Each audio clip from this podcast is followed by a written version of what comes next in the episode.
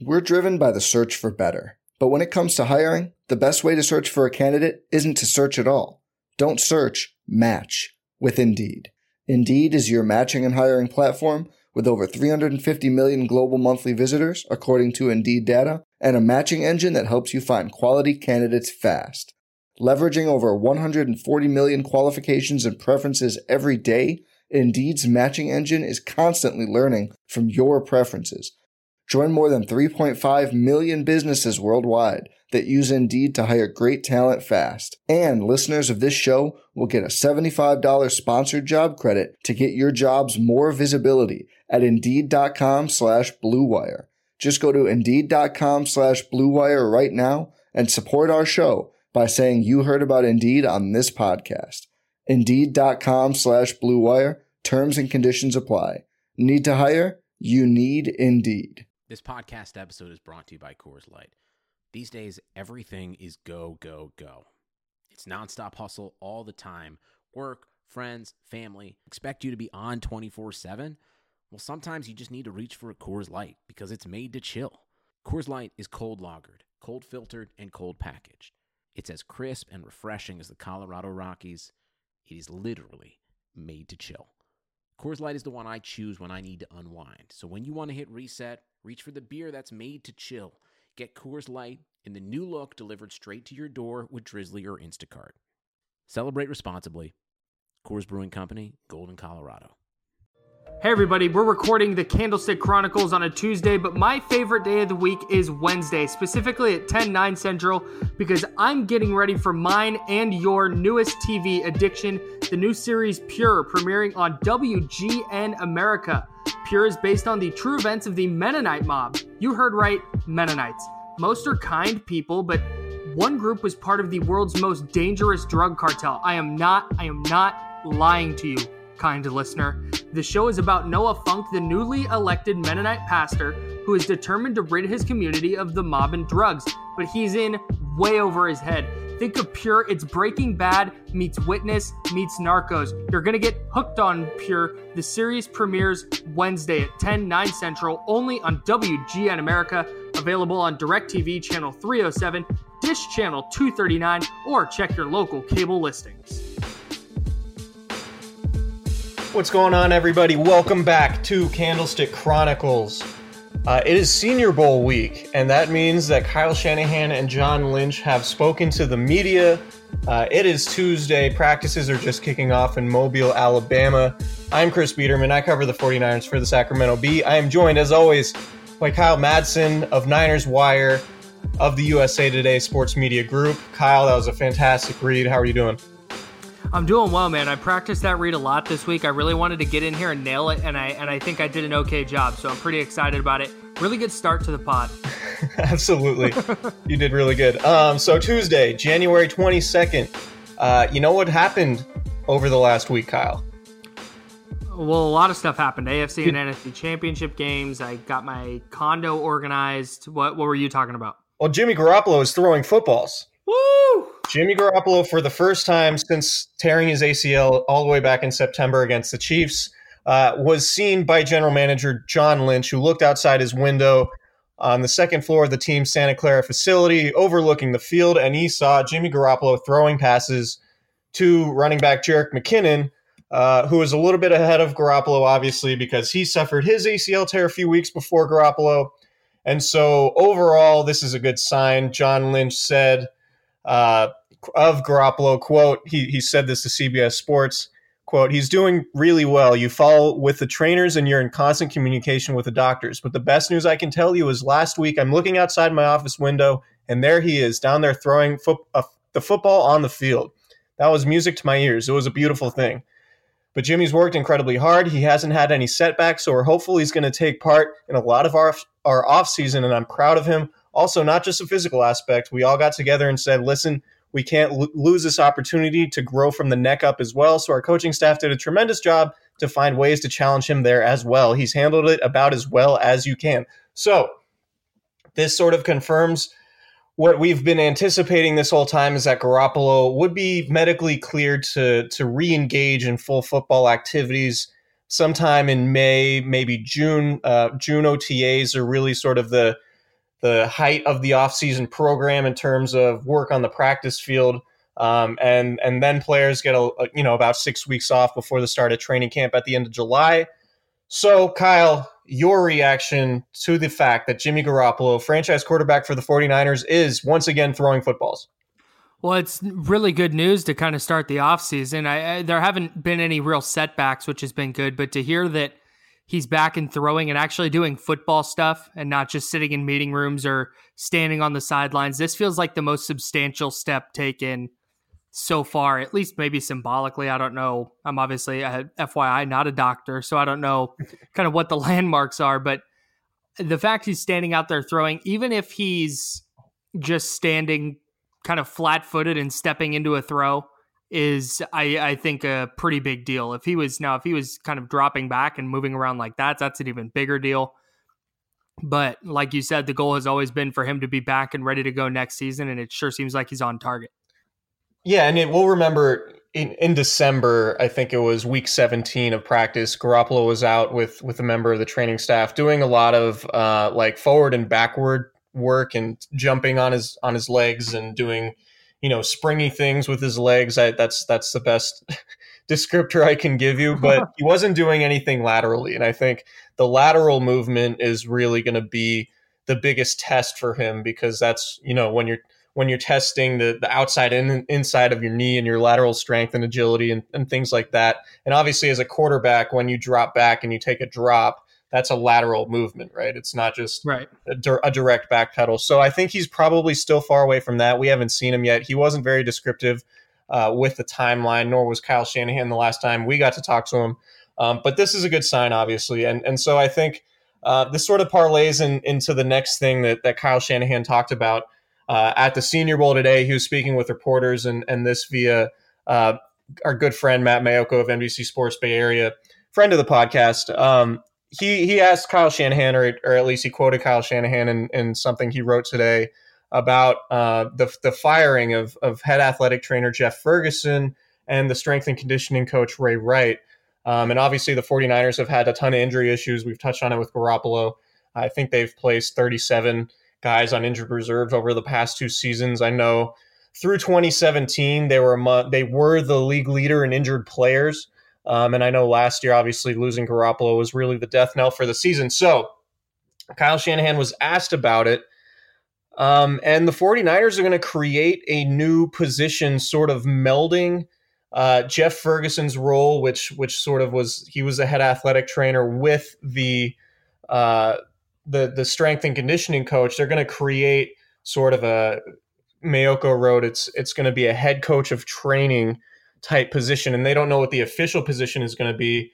Um, and then that person presumably is going to hire a head athletic trainer uh, and a head of strength and conditioning. So um, it'll be interesting to see how that all unfolds. Obviously, that's a big deal and not something we can really pontificate about because I am not a athletic trainer or a doctor. But it looks like they're looking for somebody who can handle both of those realms and really sort of steer the entire ship in one direction. I think there's this idea that um, there there might have been conflict, or maybe just not moving in a in a completely cohesive direction between Ferguson, who had been with the 49ers for a long time, and and Wright, who had been there for the last two years.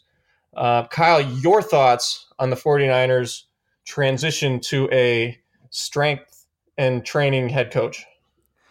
I kind of like the idea that they're doing something a little bit different. They're not just doing the same thing with different people because I think the injury problems that they've had have needed kind of a dramatic change that's more than just personnel. So I like this idea that they're kind of overhauling the entire department in an effort to keep players on the field. They've made it clear that that's going to be a priority for them this offseason. John Lynch said the best of the best ability is availability. I believe is the cliche that he that he rattled off, and and he's right as as cliche as cliche as it sounds. So they needed to do something drastic, and they are, which is good. Yeah, and then the next bit of news, obviously, the 49ers have to find a new quarterbacks coach because Jeff Scangarello is the new offensive coordinator for the Denver Broncos. Um, and the, the 49ers have not made that hire yet, and they've gone to the Senior Bowl without a quarterbacks coach, and it looks like Mike LaFleur, who's been the team's passing game coordinator over the last year, he came on initially as a wide receivers coach and got his title bumped up before last season. Uh, he's a really important game planner. Helps, like I said, helps uh, coach up the receivers. Does all those things. Uh, he seems like the most likely candidate to become the new quarterbacks coach, and he was working with quarterbacks today at the Senior Bowl. Uh, the other one, the other possible in in-house candidate to replace Scangarello could be Mike McDaniel. He's the running backs or running game coordinator. Um, I think it's a little bit less likely that McDaniel would would uh, take on that job after working so closely with the running game and running backs and, and the offensive line and things like that. Um, so, and the 49ers could still go outside the organization and hire a new person to coach quarterbacks. Uh, but it'll be interesting to see. And, and Kyle Shanahan talked about um, with the reporters in Mobile today the fact that he denied LaFleur and McDaniel the chance to interview for quarter for coordinator jobs elsewhere, basically saying that he didn't think, uh, you know, Green Bay, where where LaFleur's brother Matt just became head coach, he's going to be calling the plays. Matt LaFleur and and Mike would just be going, uh, you know, to serve basically in the same capacities he serves now. And Shannon with the 49ers, and Shanahan said, no, it's a lateral move. I, I don't want to give somebody uh, the chance to leave our staff unless it's for a really significant promotion um, which he's in his right to do. These guys are under contract and, and they're important members of his staff. We talked a little bit in the last podcast. Um, and then McDaniel, I think, had had interviews set up, or at least the Cardinals were trying to interview him. But obviously, Cliff Kingsbury, their new head coach, is going to be doing the play calling there. Um, so Shanahan is going to have these guys around uh, for at least one more season. Um, and I, I think that's important for continuity's sake, just for the fact, you know, you're developing a lot of players – um, it's good to have the same voices, learning the same system, and and able to evolve off of that. So going forward of you know, this offseason, I think having uh, McDaniel and LaFleur around is is going to be important, and we'll see exactly how it shakes out in terms of who the quarterbacks coach is going to be. But I think if you're if you're betting on this, and if you are, you're you're a degenerate. But if you're betting on this, I think LaFleur's got to be the the heavy favorite to take over at quarterback coach. Yeah, I think so too. And it's going to be interesting next offseason, especially if the 49ers like go to the playoffs or win eight, nine games. All these guys like Mike McDaniel and Mike LaFleur are going to become uh, big time candidates for either offensive coordinator jobs or head coaching jobs that we've seen uh, as we've seen elsewhere. That Sean McVay, that push to get Sean McVay assistants is going to become a push to get Kyle Shanahan assistants. And it wouldn't surprise me if both McDaniel and LaFleur are gone for for promotions next year with other teams. Yeah, so let's move on to uh, to the main subject of today's podcast. We're going to look at Kyle. You you wrote a piece for uh, for Niners Wire breaking down the Niners' most important free agents on their roster who are unsigned beyond March, and these are guys who obviously can sign new contracts in the meantime before the league year starts. Um, but with so many guys being on vacation and, and the Niners brass, you know, in Mobile and focusing on the draft, uh, it might not happen right away in terms of re-signing some of these guys. And sometimes it might take till March uh, or even later in, in some cases. But um, we have, I think we have five free agents, uh, all of whom had significant roles on the team in 2018. Kyle, why don't you start us off with uh, your first free agent and, and the, your piece on Niners Wire, you you gave uh, percentages in terms of likelihood that that player returns. So why don't you start us off? Yeah, so I, I started with Robbie Gould because I honestly think at the rate the NFL is going with with the talent gap between gl- teams closing, I think kicking is going to become a, a, really important part of of NFL games. We saw it rear its head in the playoffs with Cody Parkey in Chicago, and I feel like there were there were three or four games every week that were decided by a missed extra point or multiple missed field goals or what have you. So I think Robbie Gould is going to be an extremely important player for the 49ers moving forward. He's been excellent since he came over a couple years ago. Uh, he's 36. He's made 72 of his 75 field goals the last two years. Uh, he has a team record 33 consecutive makes And then I think he followed that up. He missed and then started another streak of 23, which is like the second or third longest in team history. So he's been excellent for them. I think they have to really make him a priority. I put his chances of returning at like 80%. Uh, you mentioned uh, when we were talking before the podcast, they could opt to franchise him, which you pay him the top five salaries of of, uh, of kickers, and you're still not paying him very much. But even if they have to make him the highest paid kicker in the league, I wouldn't be surprised if they did that to to keep him around. Yeah, the Niners, and I mean Robbie Gould's the only one who made any kicks. So, um, but the Niners uh, led the NFL in kick percentage. They made ninety seven point one percent of their field goal tries, thirty three of thirty four. Um, Levi Stadium is not an easy place to kick. The wind swirls a lot because there's really no like retaining wall enclosing the stadium anywhere. Uh, there's lots of swirling winds coming from different directions. Typically, it goes from uh, the south to the north, and uh, that's what Robbie or Bradley Pinion told me one time. And then, uh, I mean, Phil Dawson talked about it all the time that he thought Levi's was the toughest venue that he's kicked in, and, and Robbie Gould having a history of kicking in Chicago, which is also extremely difficult, probably even more difficult, just because the grass there is considered some of the worst in the league throughout. Uh, you know, since since they've renovated that building, they've really had issues with the grass there, and it's probably heavily related on the weather. But um, yeah, if the 49ers, you said it, if the 49ers consider themselves a playoff contender next year, then then they want to feel good about uh, who they have at kicker because, like you said, there's so many games that come down to to a kick or two. And if the 49ers are, you know, a field goal or two away from making the playoffs, they would feel a lot better with Robbie Gould make trying those kicks than than somebody else. Um, and they have, you know, they're going to have 60 or 70 million in cap space, depending on how things go. And if you give Gould the franchise tag and you have to pay him five or six million bucks, it's probably still worth it, uh, particularly if he's making 97% of his field goals. So I think there's a high probability that he comes back. I know there's um, his family lives in the Midwest, and I'm sure he wouldn't mind getting getting back closer to them, and, and he could still play for a contending team. I think you mentioned the Colts uh, and he would have the added benefit of kicking indoors there, which would be good for him. But um, yeah, I think the 49ers are going to make him a priority, and, and they haven't used a franchise tag. I want to say since uh, Dashon Goldson, was it 2013? 2012? 2012, I think. 2012, Dashon Goldson. Yeah, this this is a team that has not used a franchise tag uh, very often.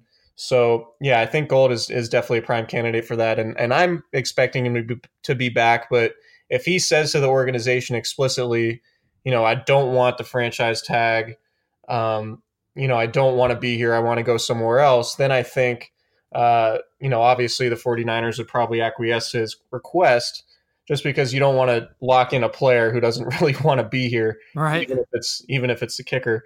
Um, but yeah, I'm expecting Gould to come back. He he had a lot of good things to say about the organization and and um, you know at his exit interviews and it checks a lot of boxes and he's super active with the community side of it. Obviously he's he's in the running for the walter payton man of the year award so that's a big deal for him. Um, so yeah I'm, I'm expecting Gould to come back whether it's on the franchise tag or maybe they, they try to give him a two or three year deal. Um, but i think Gould's family will weigh heavily into that decision uh, number two on the list i stuck with with special teams for now. Punter Bradley Pinion just wrapped up his fourth year, former fifth round pick.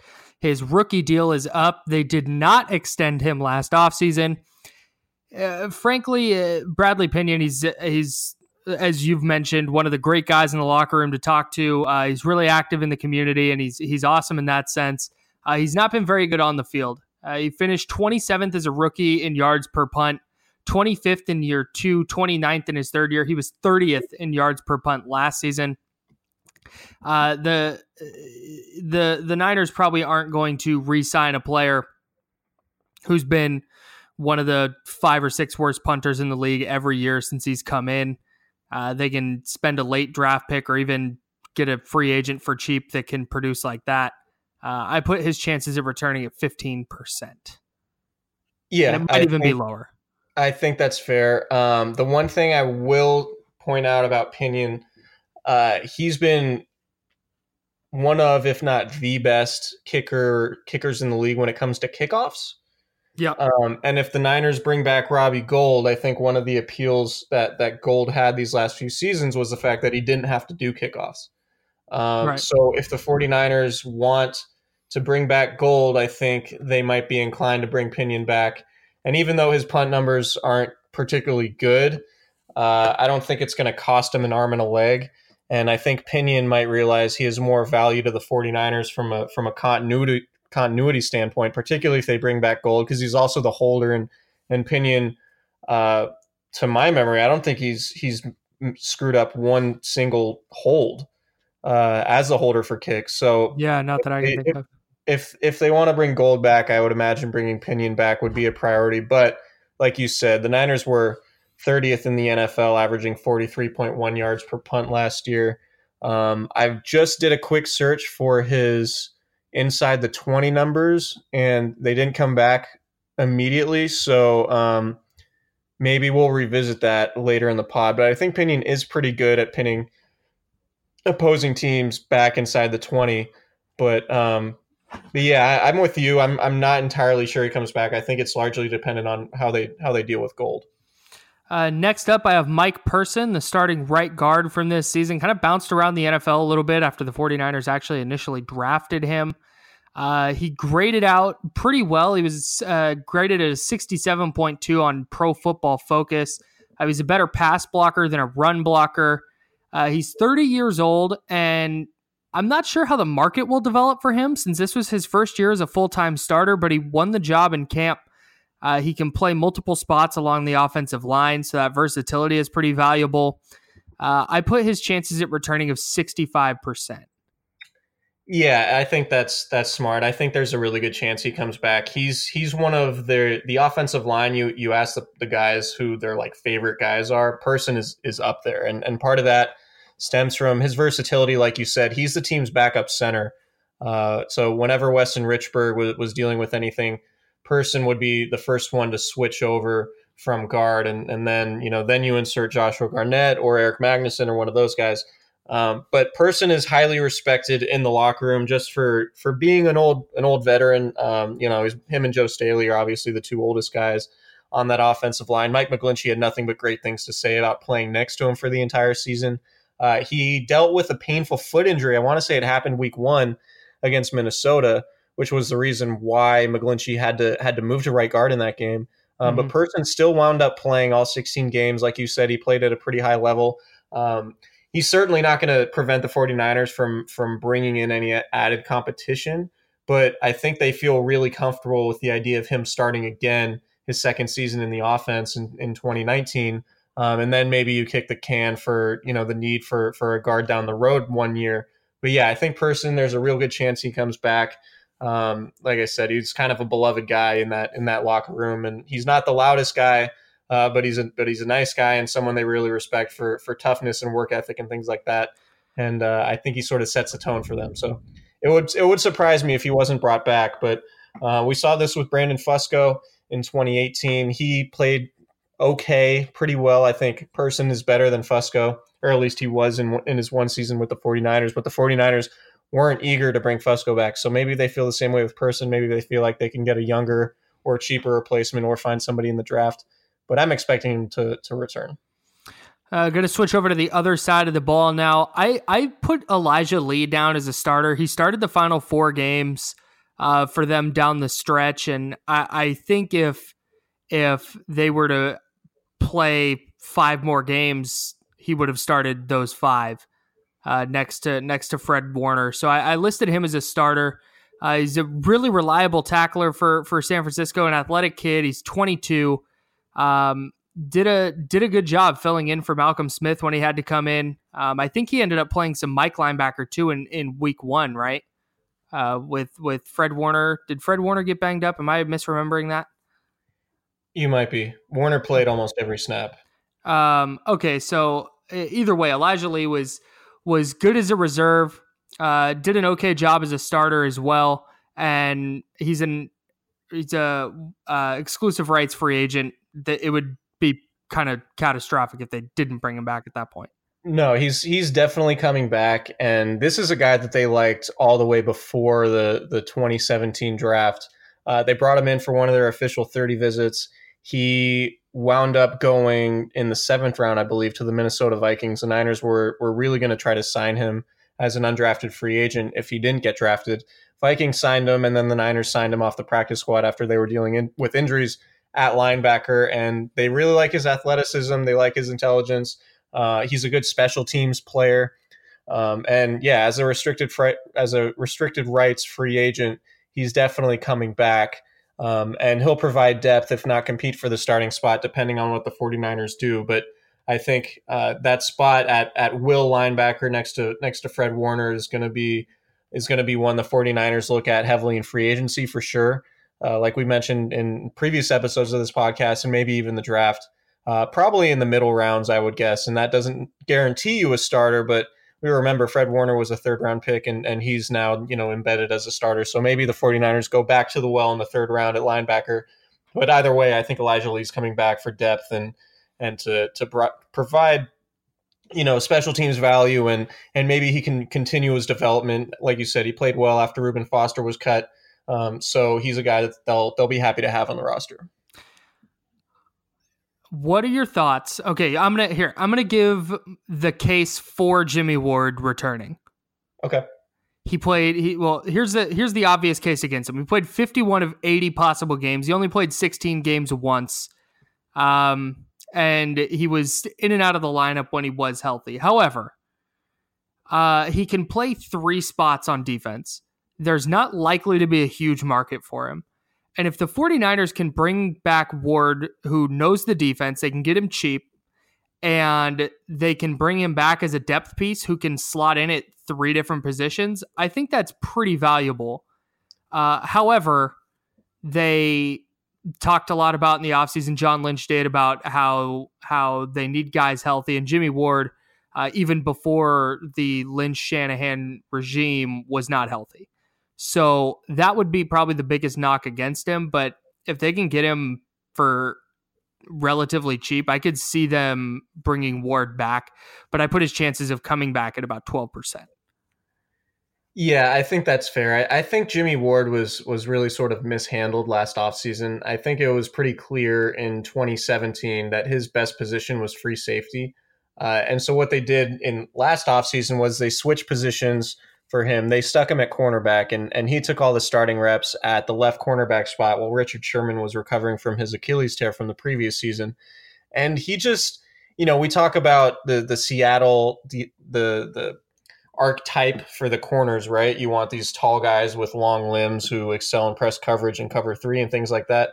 And you can ask Jimmy Ward to do that, but Ward is, you know, 5'11, 190 pounds, and certainly doesn't have the the 32 inch arms, which are essentially a benchmark, really. All the other, right.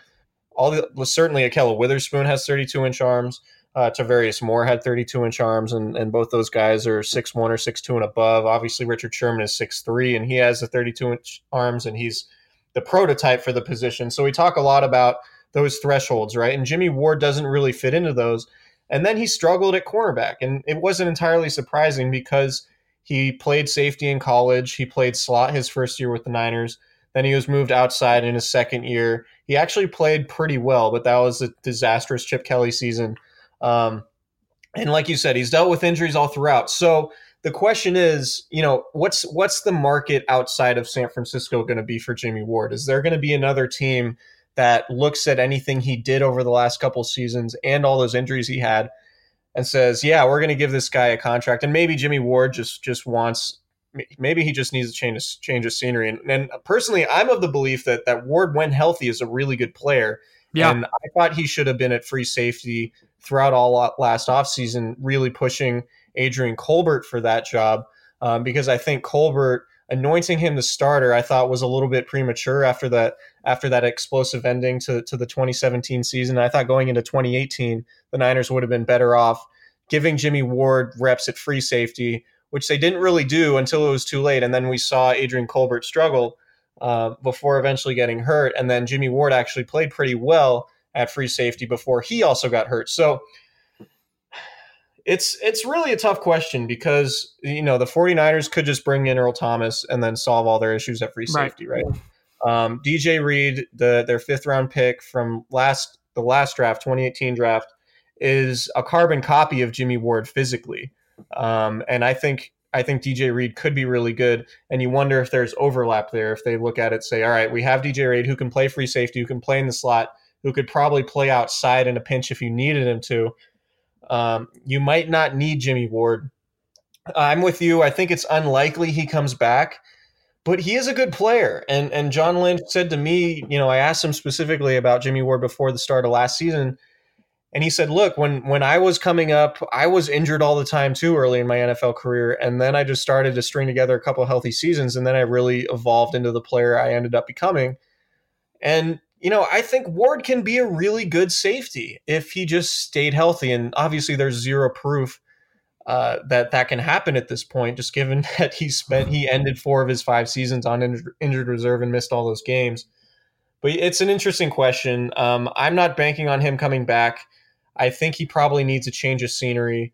Um, and but it, will be interesting to see because the Niners are are certainly you know not exactly flush with depth when it comes to the secondary at either safety or cornerback.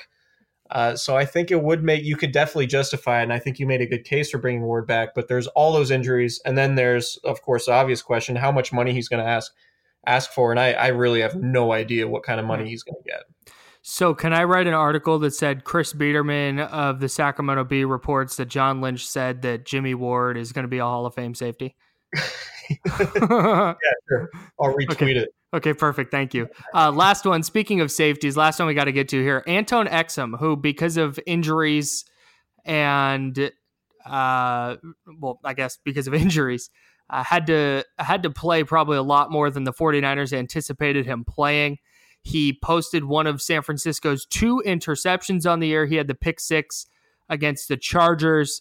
Actually, played pretty well uh, when he was thrust into action. I think he saw time at both safety spots. He, he's a he's an interesting player uh, in free agency and someone who I can imagine the 49ers bringing back if if they uh, if they want to add some competition at safety. Yeah, I think bringing him back makes sense. Even if you, you know, were to do something like add Earl Thomas or draft draft another safety at the position or even bring back Jimmy Ward at a reasonable cost. I think you you know, in the offseason you have 90 man rosters, so you're allowed to to have added depth that you're not going to have once you make final cuts. And I think Exum proved valuable just the fact that, you know, we talked a lot about the, the 49ers safety issues and they started eight different combinations, but Exum was a part of a lot of those combinations, both at strong safety and free safety. Uh, and he played pretty well. So I think when you're talking about the back end of the roster and, and building on the margins, you want to have somebody who's solid with experience like that. And I think Exum fits that bill. And I think on a minimal contract, I don't see any reason why you wouldn't want to bring him back uh, just for depth and the fact that he knows the system. He can play multiple positions and, and he can help you on special teams. Uh, I don't really see any downside. But there is a chance that another team looks at his tape and, and offers him more money than the 49ers would be interested in, maybe a better opportunity at playing time, depending on, you know, how free agency and the draft shake out. Uh, so maybe Exum goes. Um, but what did you say your your likelihood of his, him coming back was? Uh, I've got Exum at about 58%. 58, okay. I'll go, I'll go 61% that he comes back. Are we are we gonna bet a case of beer on that three percent? Yeah, we can do that. we can do that. Very good. Before we do that, why don't we take a quick break? Hey guys, it's Chris, and like the rest of us, you probably made a New Year's resolution. If you're planning to eat better, exercise more, be more patient, kinder, or whatever, it all starts with a good night's rest. Go to mypillow.com, click on the four pack special, and enter my promo code COZY, C O Z Y, and you'll get two premium My Pillows and two N- go anywhere pillows. It's amazing what a difference a great pillow makes. If you go to mypillow.com right now and click on their four pack, shipping is absolutely free. That's right, no shipping cost. Zippo, zilch, nada, and don't forget about their 60 day money back guarantee. There is nothing better than the gift of restorative sleep. Go to mypillow.com, click on the four pack special, and use my code COZY, C O Z Y, to get two premium My Pillows and two Go Anywhere pillows. MyPillow.com or call 800 966 1472. And remember, My promo code can be used for any offer on mypillow.com. Again, that's promo code COZY. You've heard plenty of stories about drug cartels. They're all over the news, but the crime ring you've probably never heard of is one of the most dangerous in the world. They are the Mennonite mob. You heard right, Mennonites. 99% of them are kind, God fearing people, but there's one group that has smuggled millions of dollars of narcotics from Mexico to Canada. Wednesday, starting January 23rd at 10, 9 Central, WGN America presents a new TV series, Pure, based on the true events of the Mennonite mob. This show is about Noah Funk, the newly elected Mennonite pastor who is determined to rid his community of the drug cartel. But he finds himself way in over his head, and the good pastor, along with his wife, will do some very bad things, all in the name of protecting their family. Think of Pure as Breaking Bad meets Witness meets Narcos. Get hooked on Pure. Wednesdays starting January 23rd at 10, 9 Central, only on WGN America. WGN America is available on DirecTV channel 307, Dish channel 239, or check your local cable listings for the channel in your area. All right, so the 49ers also have some free agents who are signed through the 2019 season, who technically have one more year under contract, which makes them extension candidates this offseason. So, why don't we start? Uh, is it with a guy that we talked a little bit about earlier on a previous episode? Is defensive lineman Arik Armstead, Kyle, who the 49ers have a have a difficult decision to make this spring. They could pick up his fifth year option, or they already picked up his fifth year option, but they can keep him on the roster, pay him nine million dollars on his fifth year option, uh, fully guaranteed. And you could get Armstead back, who played 16 games last season, was pretty good for them. Only had three sacks, but we've talked about him being really good against the run. He's a candidate for a contract extension. Would you give it to him? Yeah, I would. I think he's valuable enough to the defense. Uh, he was a, he was very good against the run this year, and I I I I think that that's enough to give him one more season to see if he can uh, a stay healthy and b continue to be a a regular contributor uh, on defense. I'd like to see him uh, in a spot. I don't think he's ever going to be a great pass rusher, but I would like to see him in a spot where there is uh, dominant edge rusher on the other side uh, of the line, or even on the same side of the line as him, where where he can have a little help uh, uh in that area. So I'm I'm for bringing Armstead back for a fifth for a fifth year. If you can extend him though, and maybe uh, have him around for for a little longer, but for ultimately a little bit lower price, I think I think that's the move because ultimately I think he can be a regular rotation player on a good defensive line. Yeah, I agree with you. I, I think, you know, he, he's dealt with a lot of injuries. Obviously, he was healthy throughout last season, with the exception of the broken hand he played with uh, in week 17 against the Rams.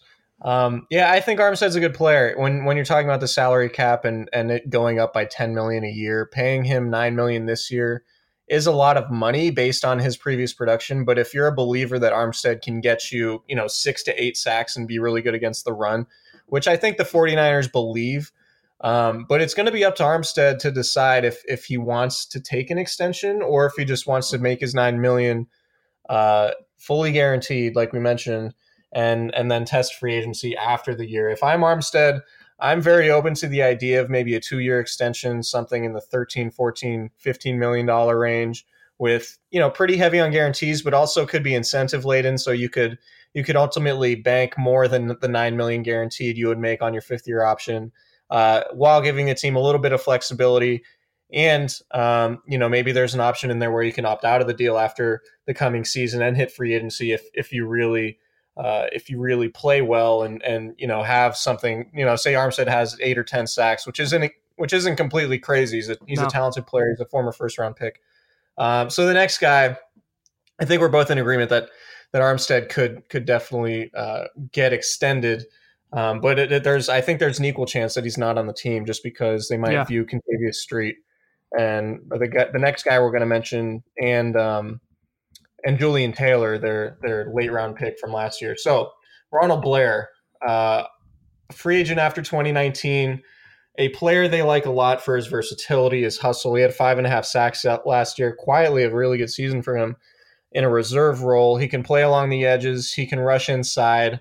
Uh, I wouldn't have any problem in, in extending Blair at a reasonable cost because he provides depth. Uh, he's pretty durable, and there's no downside in having a player like that at the back end of your depth chart.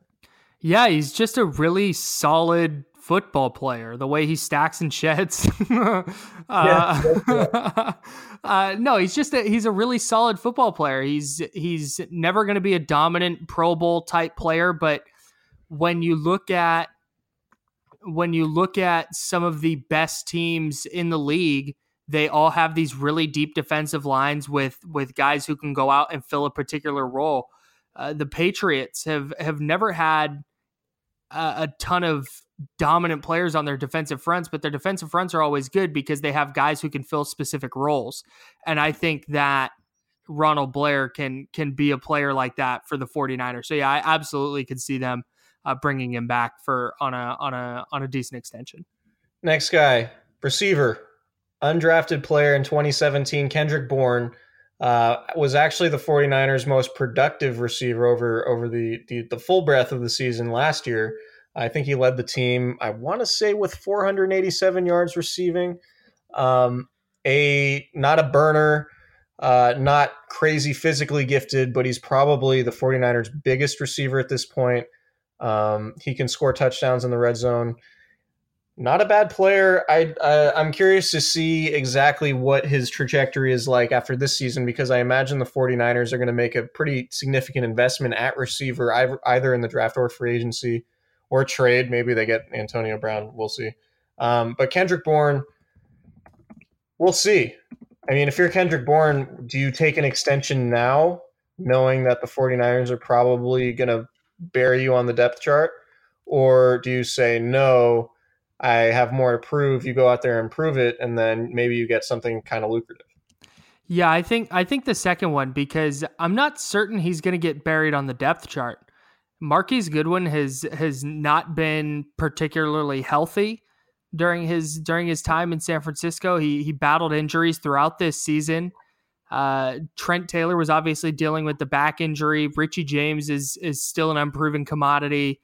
I, I, I and even if they invest in a receiver, I still think Kendrick Bourne can be a really good, can be a solid number two and a really good number three option. He was he was terrific in that Rams game in Week 17, and like you said, he was probably their most consistent producer throughout the season. He's been healthy. He's been on the field. Uh, I, I, I think I I think I wait on an extension if I'm him because um, I, I really do think that he can go out and produce this year and and earn some earn some more money than he would get if he took an extension now. Yeah, he played all 16 games. One of the few Niners receivers who could say that, um, which is which is a credit to him. 66 targets, 42 catches, 487 yards to lead the team, four touchdowns which is important. Caught 63.6% of his targets. Um, really, I mean, if the Niners are looking at moving on from Pierre Garcon, which has to be a distinct possibility, I would imagine Kendrick Bourne is would be the obvious benefactor of that. And yeah. uh, maybe you know, with with more time with Jimmy Garoppolo, more time in the offense, his third season in the offense, uh, maybe he does take a significant step forward.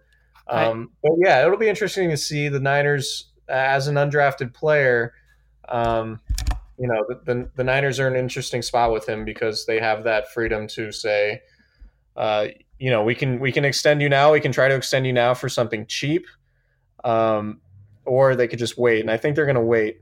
Uh, just because he's still largely an unproven commodity. And, and I think they want to see a little bit more from him in terms of, of focus and attention to detail. Um, and and you got one more thing on board. You want to? Yeah, the, there were two plays in the Rams game that really swung me. In fact, there were there were a couple in the Bears game too, but two in the Rams game that really stuck out that that really swung me on his prospects because he was opposite Cooper Kupp at Eastern Washington and that super pass happy offense uh, up there in Cheney and a very good college player, and it just kind of really shown in the NFL, but the two plays he made against the Rams, he made two really tough contested catches, including one in the end zone. And they need a red zone threat. And if he can be that, he becomes extremely valuable to them. So I I I just I have really high hopes for Kendrick Bourne. That maybe maybe I'm completely out of my gourd, but I just think he can be a really productive member of their receiving corps. No, I, I agree with that. One thing I will say, if they add, you know, another Z receiver um, or someone else who who limits his time on the depth chart or just snaps on offense overall, you have to wonder, you know, is is he a good special teams player? And we haven't seen that. And I think, you know, his general lack of speed probably hurts him most in that regard. I think he's a good route runner and he, he definitely can separate and get open but the speed is what hurts him on special teams because he's not going to be a guy who's going to fly down the field and make tackles as a as a gunner in punt coverage or on kickoffs or things like that. So that sort of hurts his value in terms of overall roster construction. Right. But he is a good receiver and he is upside and he knows the system. But um, yeah, we'll we'll see. I, would imagine he'll be around and and he'll he'll be he'll be a, a, a contributing member next year for sure. Uh, but his overall future, I mean, this is a big year for him, really, because if he if he does get buried on the depth chart and doesn't really play a whole lot, the 49ers aren't going to have much incentive to bring him back. But if he does play well, then then you're then you're talking about a former undrafted rookie who you're giving a second contract to, and and that would be a pretty you know that's a pretty awesome achievement for someone like Bourne who who you know 32 teams passed on seven times in the right. draft. Next. Do we next? Okay. Why don't we run through these? Matt Breida, I think we both agree, good player. Um, very curious to see how he handles uh, uh, what what his year looks like if Jerick McKinnon is healthy. But I think the Niners would love to bring Breida back. He sort of embodies everything they want in a player in terms of toughness and speed and offensive fit and mindset and things like that. Garrett Celek, much the same way. He had offseason surgery uh, reported initially by the Sacramento Bee. Um, I ran into Celek at the national championship game, and he had this giant cast on his thumb.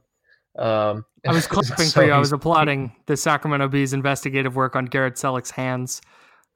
Yeah. So he um, he had surgery. He should be good to go within the next few weeks and be cleared for all the offseason stuff. Uh, Sheldon Day, defensive tackle, interesting player, a guy who was inactive for most of December, I want to say, because the 49ers really wanted to give DJ Jones a, a look. Solomon Thomas obviously needed playing time and snaps and reps and all those things to develop.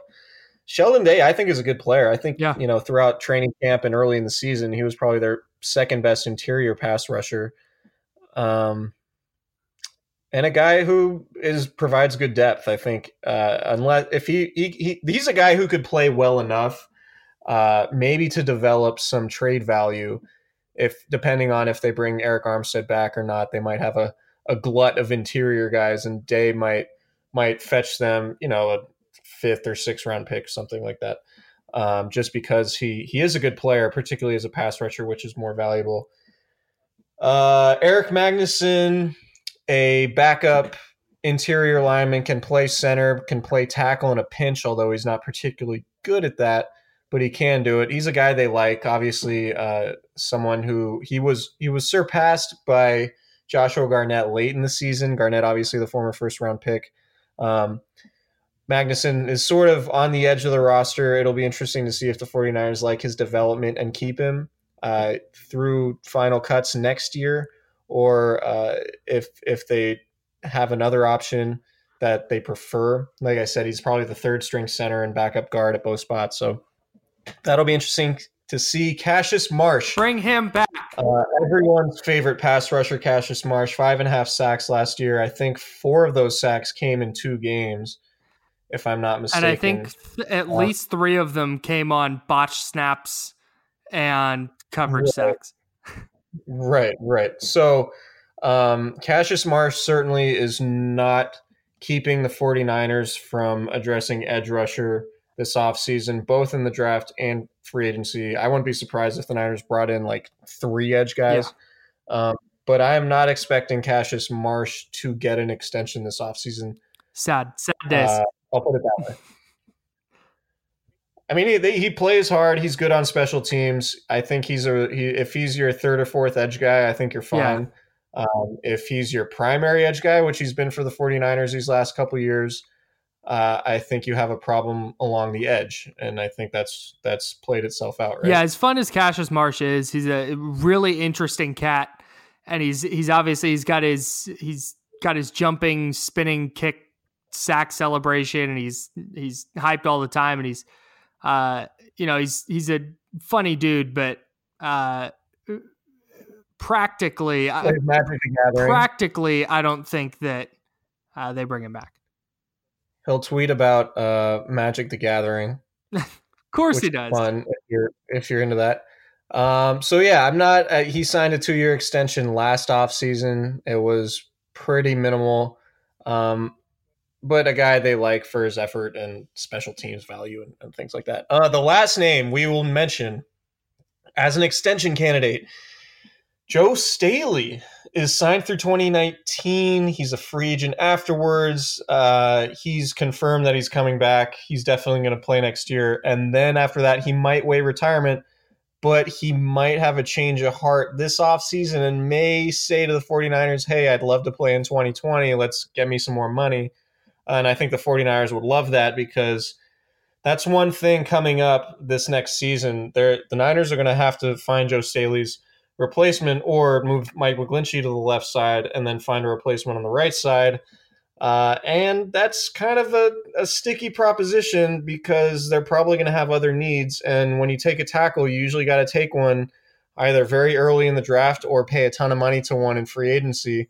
Um, so I'm not expecting Staley to come out and say it. Uh, it wouldn't be the most shocking development in the world. I think he's had a lot of fun now that Mike McGlinchey is there to, to sort of keep him young, and those two can compete against each other. And they very much have a best friend, twin brother sort of relationship between them, even though Staley's 10 years older than McGlinchey. But um, he's he's an extension candidate because he's signed through 2019. So we will we will have to see with Joe. Uh, and whether or not he decides to play for one more year or two more years or maybe even longer than that. I think they signed him to a two-year uh, extension. That's my that's my bet. A two year extension. So you think through 2021? Yeah, I do. I, I just, I oh, really, man. Eh, the more you talked about it, the more I, the more I feel like that's, that's happening. So what he said about it is, um, you know, he's not going to hang on just to hang on. He wants to be playing at a high level right. And have it not take too much of a toll on his body. And he's dealt with knee issues. He had a he had a hip impingement in 2017. Uh, he really he was like down in the dumps about 2016, that miserable Chip Kelly season. He was hurt, um, and also you know dealing with injury stuff, and talked about you know weighing retirement then. Um, so I think we're on a year to year year to year plan with Staley, but he's definitely coming back for now for at least one more season. And uh, maybe he shocks us all and and decides to to sign a contract through 2020. And I think that would put him at 36 right? I mean, that's that's where Andrew Whitworth is. That's where Jason Peters is, I believe. And then, uh, I mean, Staley, as long as he keeps playing well, he could do it. But it, I, if if I were a betting person, which I'm not, I would say Staley plays for one more year and uh, and rides off into the sunset with the 49ers hoping to make a playoff push uh, next year with with everyone back healthy. So I think that'll wrap it up. Kyle, do you have any more thoughts uh, no. about any free agents or anyone on the 49ers roster who you think should get a new contract? Uh, I don't. I don't. But we have plenty more free agency stuff to look at, which I think we'll be doing uh, throughout the offseason. This certainly won't be the extent of our free agency talk. For sure. So I think that'll that'll do it for us. Uh, subscribe to Candlestick Chronicles wherever you get your podcasts. We are on the Blue Wire Network. Subscribe, rate, and review. Uh, Kyle, enjoy the Senior Bowl. We will talk again this week, uh, maybe previewing the Senior Bowl, and then we'll definitely talk about our reactions from the Senior Bowl next week. So stay tuned for that. Can't wait. And we are out.